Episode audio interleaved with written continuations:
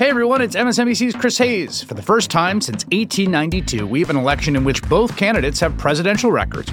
It's a chance to take a hard look at what Joe Biden and Donald Trump have actually done as president. On a special Why Is This Happening podcast series called WITHpod 2024 The Stakes, I'm talking to experts about the two candidates' records on specific policy areas like immigration, taxes, climate, and more. So you know what's at stake come November. Search for Why Is This Happening and follow. Tonight on the ReidOut, I think if we had a, a, policy which was firm, which armed Ukraine with defensive and offensive weapons so that they could defend themselves, I think Putin would make different calculations. And so I think Obama's policy of weakness is actually making a larger conflict more likely. Huh, that was less than eight years ago.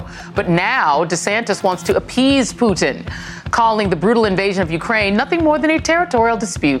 It's the latest sign that the party of DeSantis, Trump, and Tucker is seriously out of touch with the views of most Americans. Also tonight, how the failure of Silicon Valley Bank is exposing the myths of deregulation and the hypocrisy of libertarians who all of a sudden seem real pro government when it comes to federal assistance for them.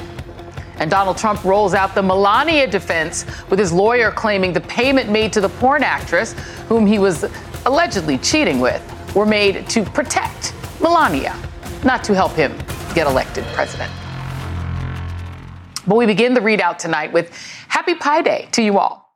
To those not in the know, it is the celebration of a mathematical constant, not the dessert. And here is another constant. It's also National Equal Pay Day, and women are still making less than men. Speaking of men who have an overinflated sense of self, Florida Governor Ron DeSantis has finally shared with the world, or the roughly 3 million Americans who watch Tucker Carlson, what his policy position is on Russia's invasion of Ukraine. You see, Tucker, who just happens to be the favorite American anchor of Russian propagandists, asked a number of potential 2024 presidential contenders for their thoughts on the invasion and what they would do if they were president among Tucker's questions. Should the United States support regime change in Russia? Which isn't what the United States is actually doing, but Tucker never lets the truth get in the way. DeSantis responded by saying that the U.S. has many vital national interests. Becoming further entangled in a territorial dispute between Ukraine and Russia is not one of them. He also warned that escalated U.S. involvement in the Russia Ukraine war would risk explicitly drawing the United States into the conflict, which actually isn't true. And it's also interesting. Because back when Ron DeSantis was a mostly unremarkable Tea Party House Republican from Florida, he called on President Obama to get more aggressive against Putin. It's not surprising that he has changed his tune. He has larger ambitions now. And he's shown to be particularly adept at bogarting Trump and Tucker's talking points with his own uncharismatic panache. And here's the thing about those three men DeSantis, Trump, and Tucker when they see an opportunity to capitalize on whatever will trigger the right wing id, they'll take it. Meanwhile, the people you might call the old school Republicans, like Mike Pence, Chris Christie, and even South Carolina Senator Tim Scott, all responded to Tucker's questionnaire, calling for a more robust defense of Ukraine. Senator Mitch McConnell, who really hates being called Moscow Mitch because he blocked two measures aimed at preventing foreign interference in U.S. elections, has been steadfast in his support for Ukraine.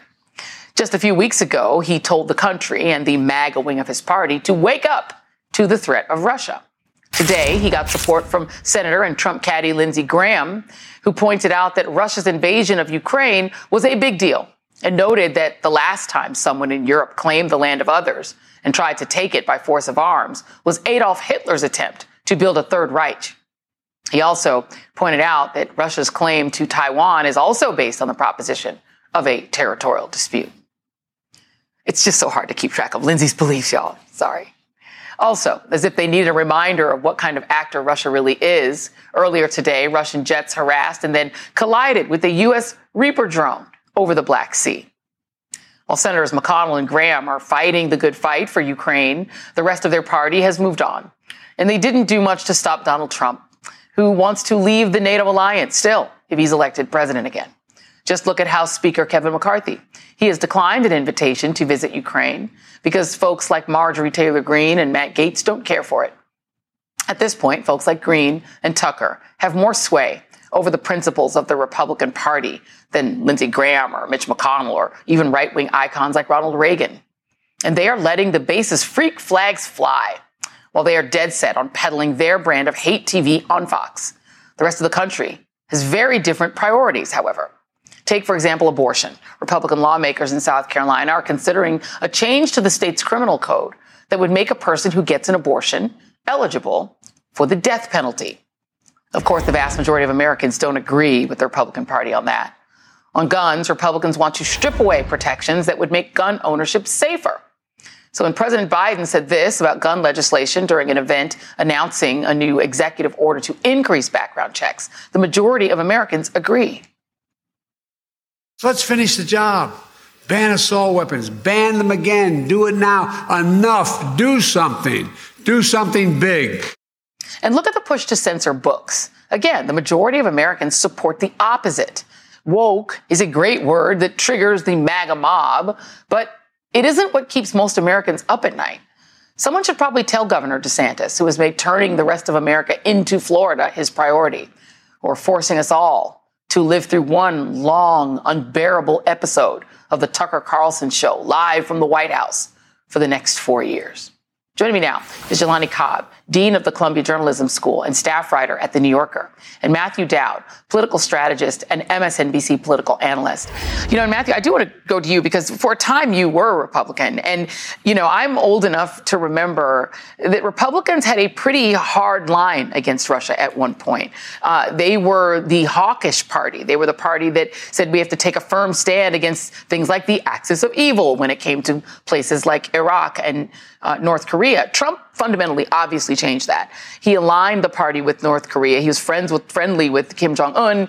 He's aligned the party with Trump, and you've seen this change in Ron DeSantis, who was going after President Obama in his mind for not being tough enough on Putin when it came to territorial ambitions. But then he changed. He ran for president. And he got money from the same people who were giving Trump money. Just this is this piece from South Florida Sun Sentinel. Ron DeSantis had to return a political contribution that he received from two Soviet-born businessmen, Lev and Igor, Lev Parnas and Igor Fruman, who are accused of funneling foreign cash into U.S. elections to increase their influence and promote their business assets. We know um, that there was a guy named Jesse Benton who was scared, who was uh, got 18 months in prison for funneling Russian money into Republican campaigns. Russians were all involved with the NRA. I could go on, but it looks like Ron DeSantis has decided to join their club. Your thoughts? Well, yeah, I mean, you're exactly right. It's not long ago that Republicans celebrated Ronald Reagan standing up to standing up to the Soviet Union, who cut and they constantly claimed by him being hard on the Soviet Union allowed or forced the Soviet Union to collapse, that they've gone off the deep end. I was thinking about your introduction about Pi Day and the reason why this day was chosen. Obviously, it's 314, but it's also Einstein's birthday, right? Today's mm-hmm. Einstein's birthday. And I, as I watched DeSantis and other in the Republicans who want to replace Donald Trump and get past Donald Trump, I'll paraphrase Einstein. And Einstein would have said, it, you can't solve the problem of Donald Trump by using the same thinking that created Donald Trump, right? And what they're doing is, is they want to solve the problem of Donald Trump in their party by being like Donald Trump right. in their party, which to me is an amazing lack of strategy role in this. But they, what it really demonstrates, and this is why I think, as you have done in show after show, lift up the proponents of democracy, because what we have today is a Republican Party who who sides now more with autocracies than they do with democracy especially domestically in our country in this place. And the more we can lift up those sort of people that are defending democracy. And as you laid out in so many different issues today, we have lots of reforms that we need to do in this country, uh, lots of reforms, not to make it less democratic, but to actually make it democratic because we have a democracy today that in many ways doesn't doesn't cede to the will of the voters and that's why i think to me the more we can push back, obviously, against people like DeSantis and autocracy, but also simultaneously point out that, yeah, we do need, there is a problem in this country, not the problem the Republicans like to say, but the problem is, is that the will of the people are not getting heard. Yeah, I mean, and to that, and there, this is a journalistic challenge. I'm so glad that you were you were here today with us, Jelani, because I, I hear in this business, people talking about DeSantis in this very dry way that says he's different from Trump, that he is a turn from Trump and that Republican voters want Trump policies without the Trump drama. Um, they never specify which policies they mean because Trump's policies were a massive tax cut for the rich. But other than that, it was attacking LGBTQ people, saying they shouldn't serve in the military. It was attacking Muslims. It was a, it was it was racism. You know, the policies that seemed to get the right going were policies that were hate based policies, and that's what seemed to make the right happy because they were he hated the right people, quote unquote.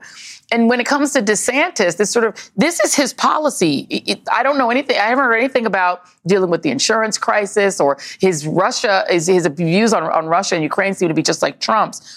His his ideas are to go after uh, uh, trans people, go after drag shows, stop the teaching of African American history with any truth in it, promote this sort of Western essentialism in education, promoting a now they're going to have a six uh, week ban on abortion. You know, the the policies seem awfully fascist, just like Trump. He's just a meaner, littler version.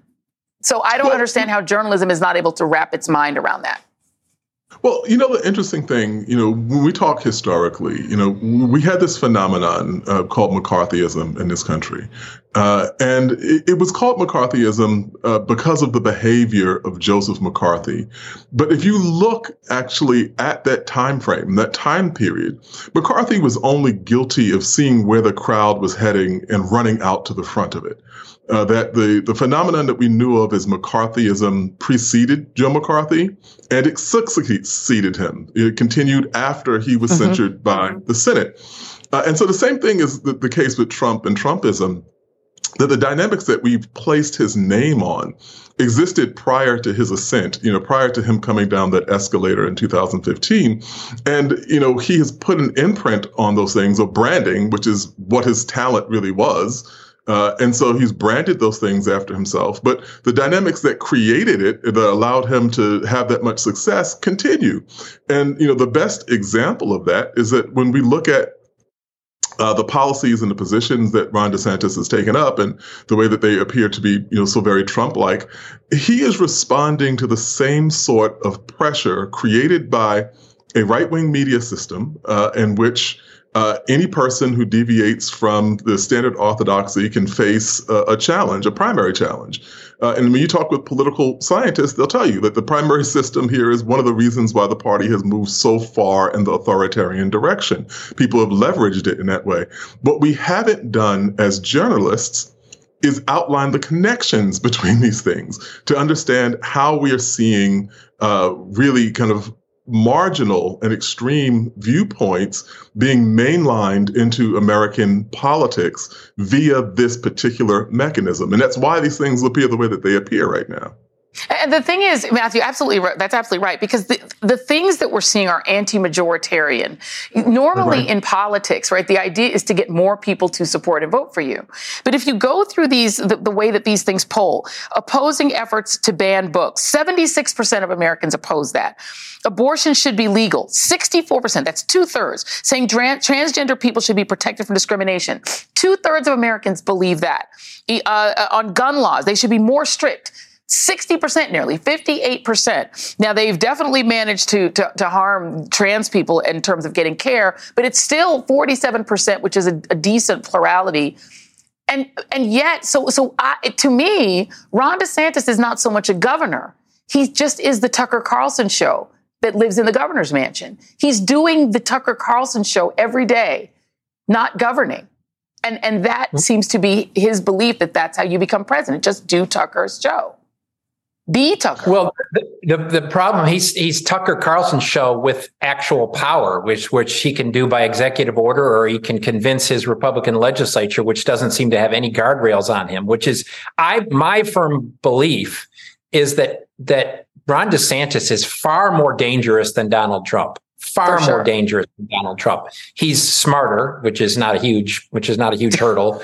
He's smarter than Donald Trump. He's far more strategic and he far he far less responds to being sh- shamed, to be being like, okay, that's not popular. And Donald Trump at times would pull back and say, well, that's not what I meant. Ron DeSantis won't do any of that. He's not any of it. And I want to take a, take up something. Jelani, I hope I pronounced your name right. Jelani, is that it? Jel- Yes. Jelani? Mm-hmm. Is take up something he said, which is this. I f- have faulted the concentration on Donald Trump, the person, by both folks of us, all of us who think he's been a danger and destructive to our democracy, as well as the sort of never Trumpers, singularly using him, neglected to solve the real problem. And the real problem, it's like a field that has poison in it, right? There's poison in this field of the soil. And this corn stalk pop, pops up and everybody screams, don't eat the corn stalk, don't eat the corn, it's poison. And we never dealt with the field, the field of mm-hmm. poison. And the American mm-hmm. soil, soil of our democracy is tainted and poisoned and has been for a long period of time.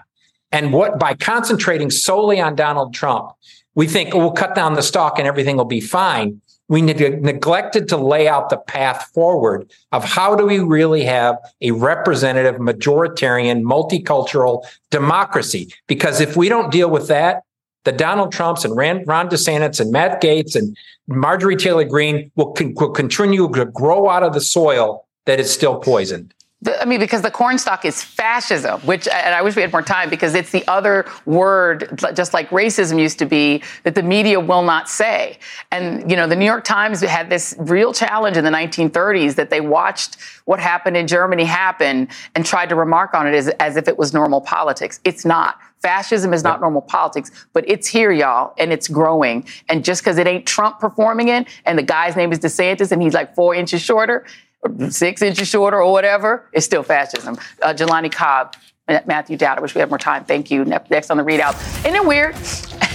How Silicon Valley libertarians wanted government to stay out of people's lives right up until the time that they needed a bailout. The ReidOut continues after this.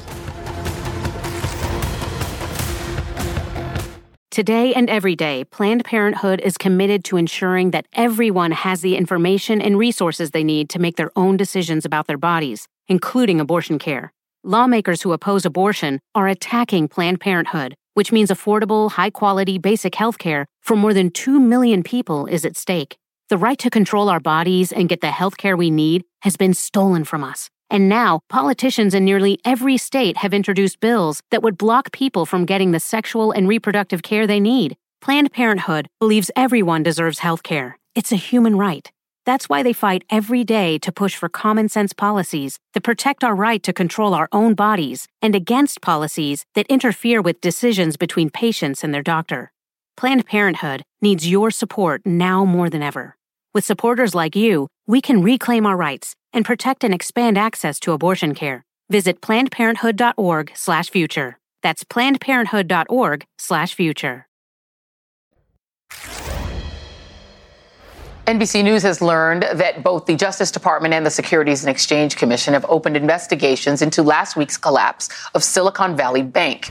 It comes as the Treasury Department is using emergency measures to give all depositors access to their full funds at no cost to the taxpayer, though the Biden administration maintains it is not a bailout. But what should not be lost among the news of this collapse is the speed at which these tech startups and venture capitalists, the quintessential free market libertarians, who invest in SVB, invested in SVB, went from being fervently against government handouts to basically begging for one. It was almost immediate.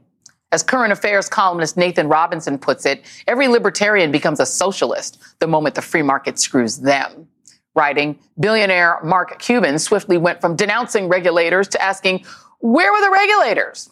Tech industry leaders immediately started calling for the FDIC to ditch its $250,000 cap on guaranteed deposits. Venture capitalist David Sacks said it was unfair for depositors to be punished for opening a bank account at an institution that failed. And Clinton Treasury Secretary Larry Summers, notorious for his free market attitudes, who has previously had harsh words for those advocating debt relief for student loan borrowers, said when, that when it comes to Silicon Valley Bank, the government should step in and that, quote, this is not the time for moral hazard lectures or for lesson administering on for alarm about the political consequences of bailouts. Funny how quickly they switch it up when they are the ones on the losing end of wondrous capitalism. But let's be clear. This collapse is not about the bank being woke or too focused on diversity, uh, as some on the right are pretending to believe so that they can keep the wingers entertained. It's about investors as members of the free market making a bad bet. If you want to gamble, you're going to have to accept the risk. And now, here they are, waiting to be rescued by the evil federal government. Help me, help me, Biden, help me. Joining me now is David Gura, business correspondent for NPR. Uh, David, it is great to see you again. It's been too long, my friend. Great my, to see my you as former well. veteran of the weekend, uh, the weekend shift. Um, so let, let's talk about this because the, uh, let me just read you this. The Atlantic wrote this piece, and this is about Silicon Valley losing its luster. And they said Sam Altman, CEO of OpenAI, proposed to investors just start sending out money, no questions asked. Today is a good day to offer emergency cash to your startups that need it for payroll or whatever. No docs, no terms, just send money. Reads a tweet from midday Friday. Here was the head of the industry's hottest company, rumored to have a $29 billion valuation, soberly proposing handouts as a way of preventing further contagion. Silicon Valley's overlords were once so certain of their superiority and independence that some actually rallied behind a proposal to secede from the continental United States. Is the message now that we're all in this together? What happened to these libertarians, David? You're right that the tune has changed among these plutocrats who talk an awful lot about secession, as you say, or cryogenic freezing. Uh, this is a breed of executive who've made a lot of money. And there's, as you know, as a student of history, Joy, there's a long history in this country uh, of people who become rich. Either they earn a lot of money or acquire a lot of money, as is often the case. And they think that that imbues them with the ability to opine on matters of public policy and to become authorities on public policy. And you, have seen that here. You mentioned David Sacks, uh, Bill Ackman, the billionaire hedge fund manager, also weighing in on this over the weekend, uh, calling for these bailouts. And it's a pretty extraordinary thing. I mean, one of the things that we're tracking now as we kind of do this post-mortem and look at what happened here is how this rush, this bank run was catalyzed and egged on by a number of these investors who had this new platform of social media, of Twitter and Reddit, and were effectively encouraging their contemporaries, these other wealthy VCs, uh, other billionaires and millionaires to uh, withdraw their money from this bank and encourage the, the companies with whom they work to withdraw their money uh, as well. Uh, I have a lot of friends in California. I love the state. It is in many ways a dysfunctionally governed and managed state. And I think that's what this is kind of highlighting here. You have a lot of people who uh, have opinions on how public policy should work and how governance should work in that state and broadly. And we're seeing that come to bear in the context of, of this, the, the collapse of Silicon Valley Bank. And I think it's it's easy to feel real, really sorry for the depositors, obviously, and the FDIC is going to cover them, and for the small businesses who went to this bank for capitalization. But there's so many ironies here. You know, these kind of banks, they rarely capitalize minority and women-owned businesses, right? They're capitalizing a, lot of businesses who kind of look like them, right? So, so there's no wokeness involved in this kind of capitalism. They're trying to make money, right? So you've got that issue. Then you've got this just real moral hazard talk when it comes to giving people who borrowed for student loans a break. And you've got the Supreme Court potentially poised to overthrow, overthrow that because they just don't like the policy. But when it comes to the airlines, the VCs, the big bankers, the Peter Thiel types, you don't hear any moral hazard talk in the Wall Street Journal. It's all, yes, give them money make it make sense. The the irony of that is is just glaring. I think as you've, as you've laid out there. But yeah, I mean, this is this is something that I think is flummoxing so many people, Joy, as, as, they look at this. And this argument about the bank being woke is just a preposterous one, as if a bank shouldn't have a diverse board of directors and shouldn't be lending money for companies that are working on environmental issues and, and climate issues. And, you know, the bank that I've been looking at in more spe- specificity is, is Signature Bank, this other bank that was closed down over the weekend. And this was a bank that throughout its history, a 20 year long history, had an extremely close relationship with the Trump organization, lent money to Donald Trump. Ivanka Trump was a member of its board of directors when she was just 20 29 years old. Michael Cohen was a customer. Jared Kushner, Charles Kushner were companies as well. So it's, it's an incredibly hollow argument that we've seen deployed here. And once again, sort of the fuzziness and squishiness of this term of wokeness is being applied here in just such an absurd way, Joy. Because it doesn't mean anything. Literally, it only means something to like black folk in the 1940s when be. they started saying it. And, you know, black people saying it to each other. It just means black. Let's just be clear. When they say it, that's what they mean. I mean, anyway, it's always great to see you, David Gura. You, Thank you. I appreciate you very much. And coming up uh, with an indictment apparently right around the corner, Trump's attorney is dropping hints about a potential defense strategy. Or our legal expert will explain the Melania defense and why it might not work for the Donald. That's it.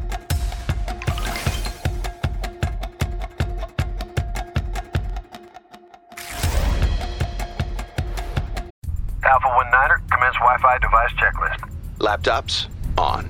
TVs, streaming. Game console, consoling. Smart thermostat, set for cuddle time. Doorbell camera, Oh, my package is here. Fast, reliable, able to power tons of devices inside your home at once. All systems go. You are clear for takeoff. This is Xfinity Internet, Wi Fi built to wow. And watch the short film, The Aviators, now playing at Xfinity.com. Restrictions apply, actual speeds vary and are not guaranteed. Hi, I'm Jonathan Capehart, and I'm excited to share some great news. Both the Saturday Show and the Sunday Show are available as a podcast. Every weekend, I look forward to bringing you the most important political news and the newsmakers who are creating policies that affect your life. For me, it's all about the conversation. That's when news is revealed and understanding begins. Search for Saturdays and Sundays with Jonathan Capehart and follow.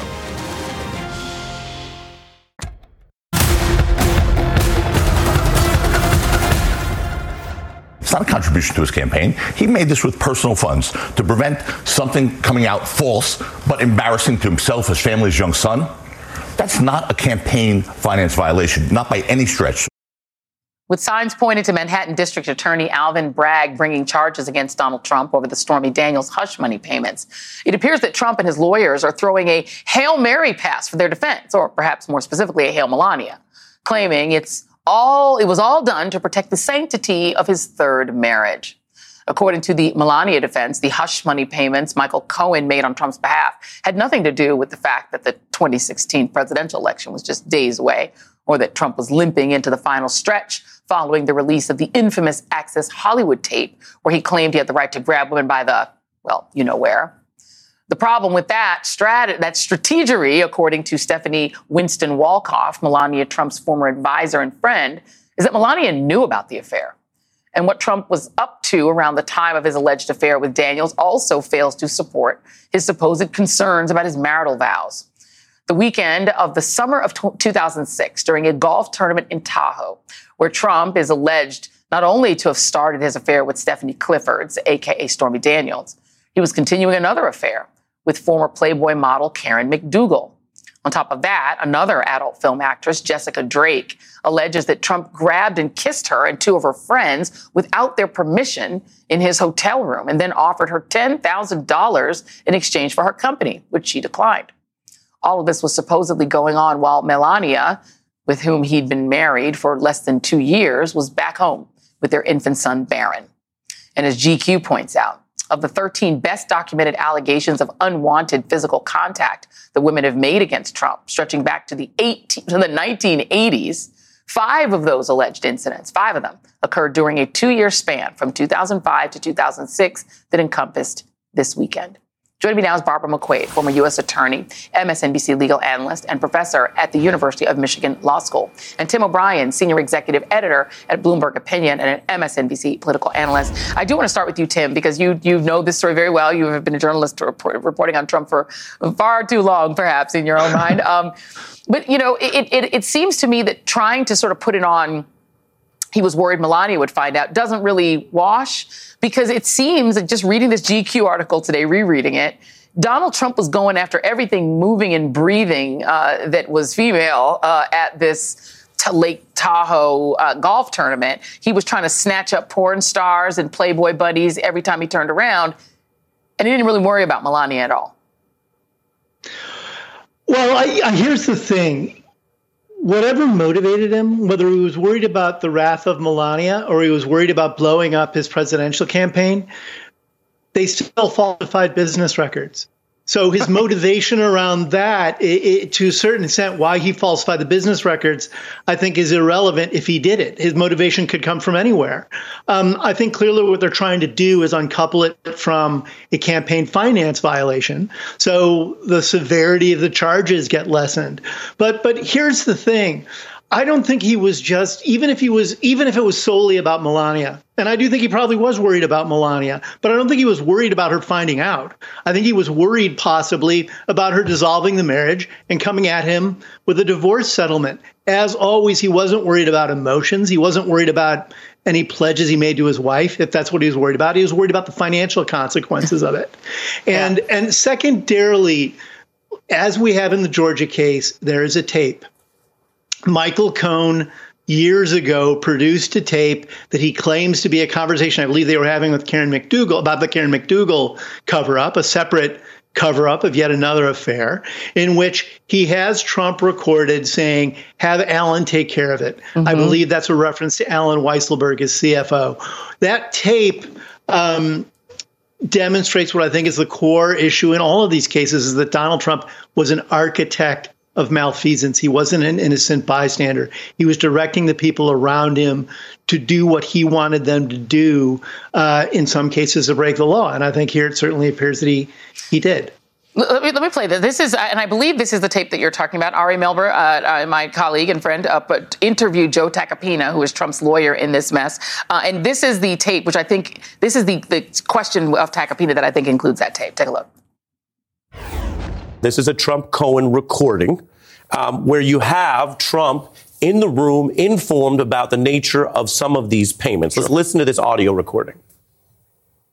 I need to open up a company for the transfer of all of that info regarding our friend David. I spoke to Allen about it when it comes time for the financing, which will be. Listen, what financing? We'll have to pay you. So, I'll pay with cash. No, no, no, no, no, no.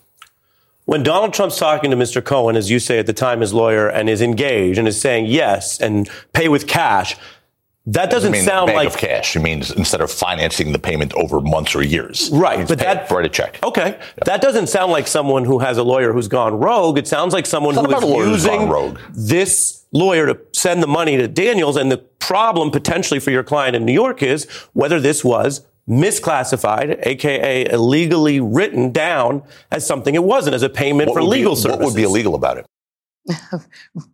Barbara, Barb, your thoughts? Well, what makes it illegal is if they are saying it's for one purpose when in fact it's for another purpose. That is the falsification of business records. And so it appears that the theory in this case is that they uh, made it look as if these payments to Michael Cohen were for the purpose of legal fees. In fact, they paid him out over a series of months to make it look like it was legal fees, when in fact they were concealing this payment that was made to Stormy Daniels.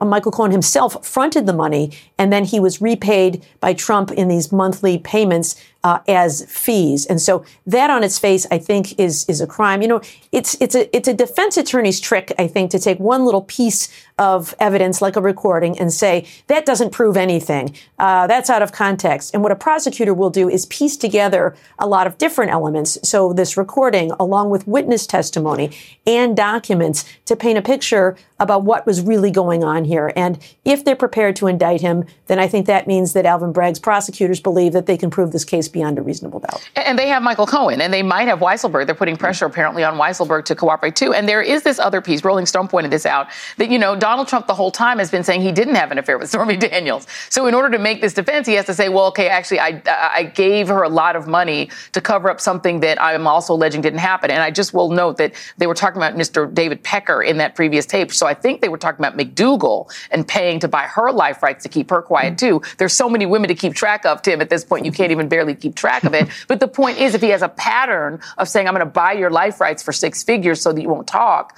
right? And you're, and then you don't tell the truth about why you took that money or wrote that check.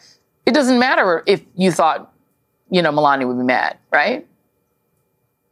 Well, I mean, and, and it's you know, and it's a conspiracy. David Pecker was you know a, a, a newspaper publisher, the National Enquirer newspaper. Well, I don't know what to call it, the National Enquirer, and uh, the, yes, the tabloid, and um, you know, the, Trump was using the National Enquirer to enhance his own reputation. He was using it to kill stories. Uh, they had arranged um, a publishing relationship with McDougal to keep her quiet. Um, all of these individuals, I presume, have now been have testified at, at, at length to Alvin Bragg's prosecutors, and Trump and his lawyers don't know what they've said. And and and I think that's one of the reasons Trump doesn't want to come in voluntarily to testify, and they're doing everything they can to keep this out of court. Absolutely. Well, uh, the, the, plot thickens. Michael Cohen uh, did go in. He's going in, I believe, tomorrow for yet another turn before this grand jury. So, you know, the plot continues to thicken. Barbara McQuade, Tim O'Brien, thank you both very much. Up next. Thanks, uh, Thank you. A courtroom showdown is coming between Florida Governor Ron DeSantis and the twice elected state attorney that he fired for overtly partisan political reasons. Former Florida state attorney Andrew Warren joins me next. Stay with us.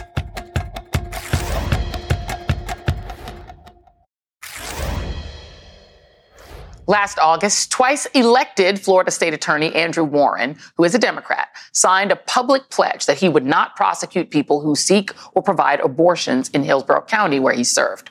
For that, Warren was removed from office by Governor Ron DeSantis. Again, not for anything he did, but for expressing his thoughts and beliefs about the right to abortion in a state where abortion is currently criminalized at 15 weeks and soon to be at six. Here's how DeSantis framed Warren's removal at the time. When you flagrantly violate your oath of office, when you make yourself above the law, uh, you have violated your duty. So today we are suspending State Attorney Andrew Warren effective immediately.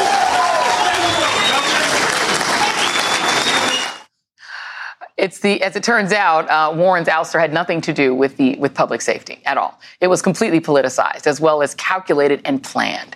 The New York Times reports that DeSantis ordered his staff to find him some left-leaning prosecutors who, quote, weren't enforcing the law. It was, perhaps coincidentally, a major right-wing meme at the time, with conservatives accusing George Soros because it always comes back to George Soros, of putting up progressive prosecutors who would do awful things like proposing alternatives to incarceration for nonviolent crime or avoiding the death penalty. The agents of Soros stuff also happens to be a common anti Semitic theme, also, perhaps coincidentally. Well, unfortunately for DeSantis, Andrew Warren sued. And the discovery in that lawsuit, it has revealed some very interesting things.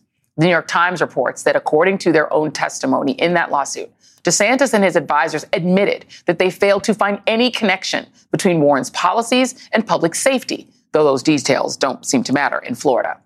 They also worked with friendly media outlets like Fox to ensure that the takeover of the Hillsborough State Attorney's Office received positive coverage.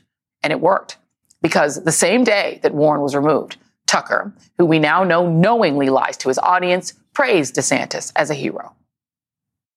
Today, Governor Ron DeSantis of Florida, a man who, unlike George Soros, has actually been elected by American voters, decided to sack a Soros backed prosecutor in his state who's been relentlessly politicizing the justice system in Tampa.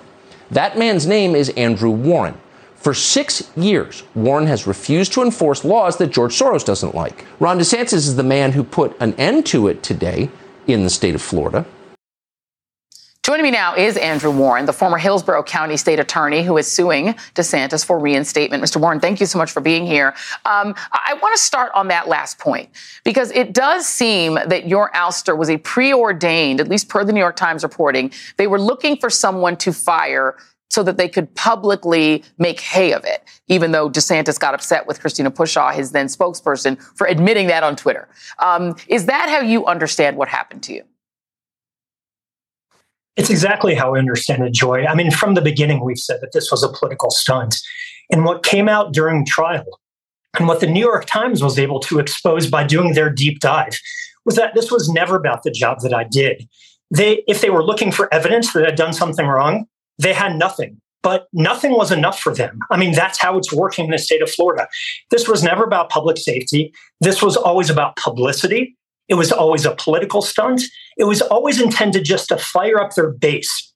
And now that the facts have come out, now that a court of law has said that the suspension was illegal, it's a it's a totally different ballgame, right? Because now it's a question. The governor stood up, the clip you showed, and said, you know, we Mr. Warren needs to follow the law. Well, now the governor DeSantis has been the one to be found in violation of both federal and state law, but yet he's refusing to do anything about it. And the, the, the, judge in the case was pretty scathing in saying just what you just said, that this was clearly a political firing. I mean, the New York Times reports that they didn't even call your former, then former office after having you physically removed by law enforcement to ask if there was any evidence that you'd done anything wrong until after you were gone. So the judge was on your side, but the judge said that they didn't have the power to reinstate you. So what is the status of your appeal right now? Well, the status of the case is that we are appealing that very narrow issue about whether the judge had jurisdiction. But make no mistake, what the judge found was crystal clear. After a trial on the merits, the judge found that I had done nothing wrong, that the allegations against me were totally false, and that the governor violated the US Constitution and the Florida Constitution by suspending me for political reasons.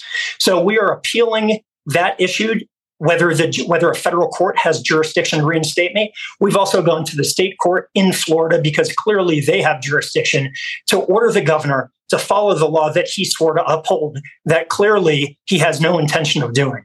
Uh, uh, let me read you this. This is Christina Pushaw. This is the tweet that she posted that apparently she got reprimanded for. Prepare for the liberal media meltdown of the year. Major announcement tomorrow from uh, Ron DeSantis. And apparently that was the one time that she ever got reprimanded uh, from her and that they wanted the decision to look like it had nothing to do with the media.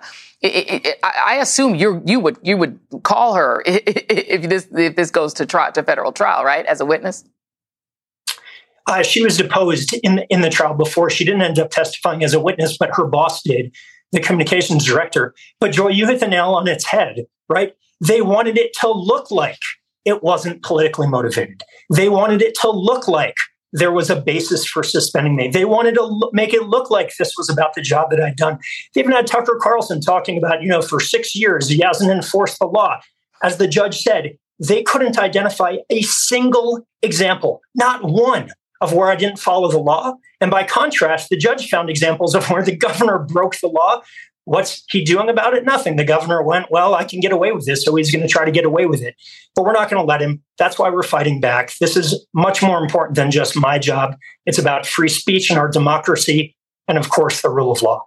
What do you make of the fact that this apparently came from the governor asking his uh, subordinates a question about, you know, are there any progressive judges that are not following the law, and that that came from a right wing meme about George Soros, who has been subjected to it, horrific anti Semitic attacks. But it seemed that that is where he got this idea. Yeah, it, it, just shows that he's doing this for publicity because George Soros is, you know, the boogeyman for everything. Uh, DeSantis the other day was talking about you know, the Silicon Valley Bank and how it collapsed, and he's blaming it on DEI, not on all the macroeconomic factors that the experts look at. I was shocked he didn't blame it on George Soros. Maybe he's about to next week. I mean, they blame it on Soros is the cause of everything, right? No connection with my office. Obviously, no evidence that I've done anything wrong. But that's the talking point that fuels these crazy conspiracy theories on right wing media that we have to call out for what they are completely, completely false. And lastly, the, the idea that you were punished for speech. To me, that sounds like a big First Amendment problem. Are you concerned that that's what Florida is now? That if you speak and he doesn't like what you say, he will punish you using his power? It's exactly what the governor has shown he's willing to do. He's gone after Disney. He's gone after teachers. He's gone after LGBTQ community. He's gone after prosecutors. The state of Florida is only free if you agree with what the governor agrees with. That's not freedom. That's not democracy. That's not America. Uh, Andrew Warren, thank you. We will keep an eye on your case. Much appreciated and best of luck to you. Okay, coming up, my thoughts on the passing of former Colorado Congresswoman Pat Schroeder, a fearless pioneer in the ongoing fight for women's rights. We'll be right back.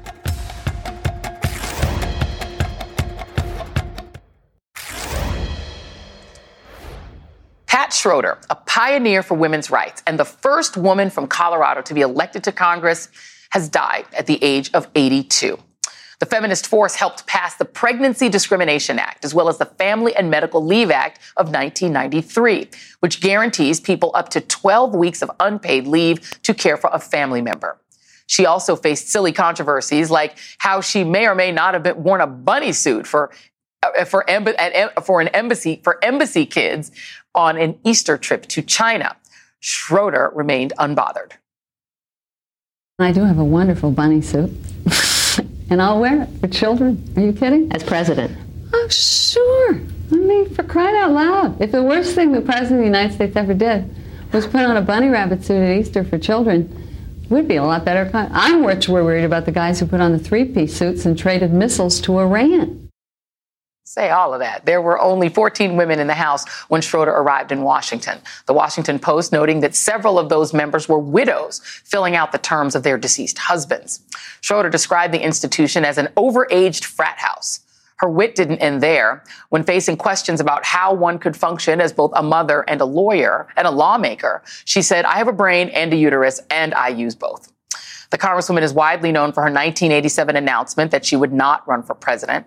Such hopes for women candidates, as we well know, persist today, as do hopes for bodily autonomy.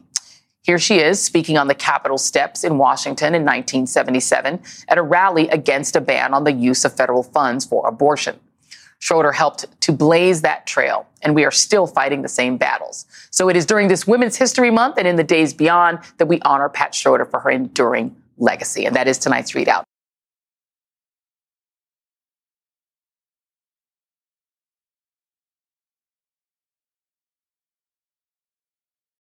Today's news requires more facts, more context, and more analysis. The world's never been harder to understand.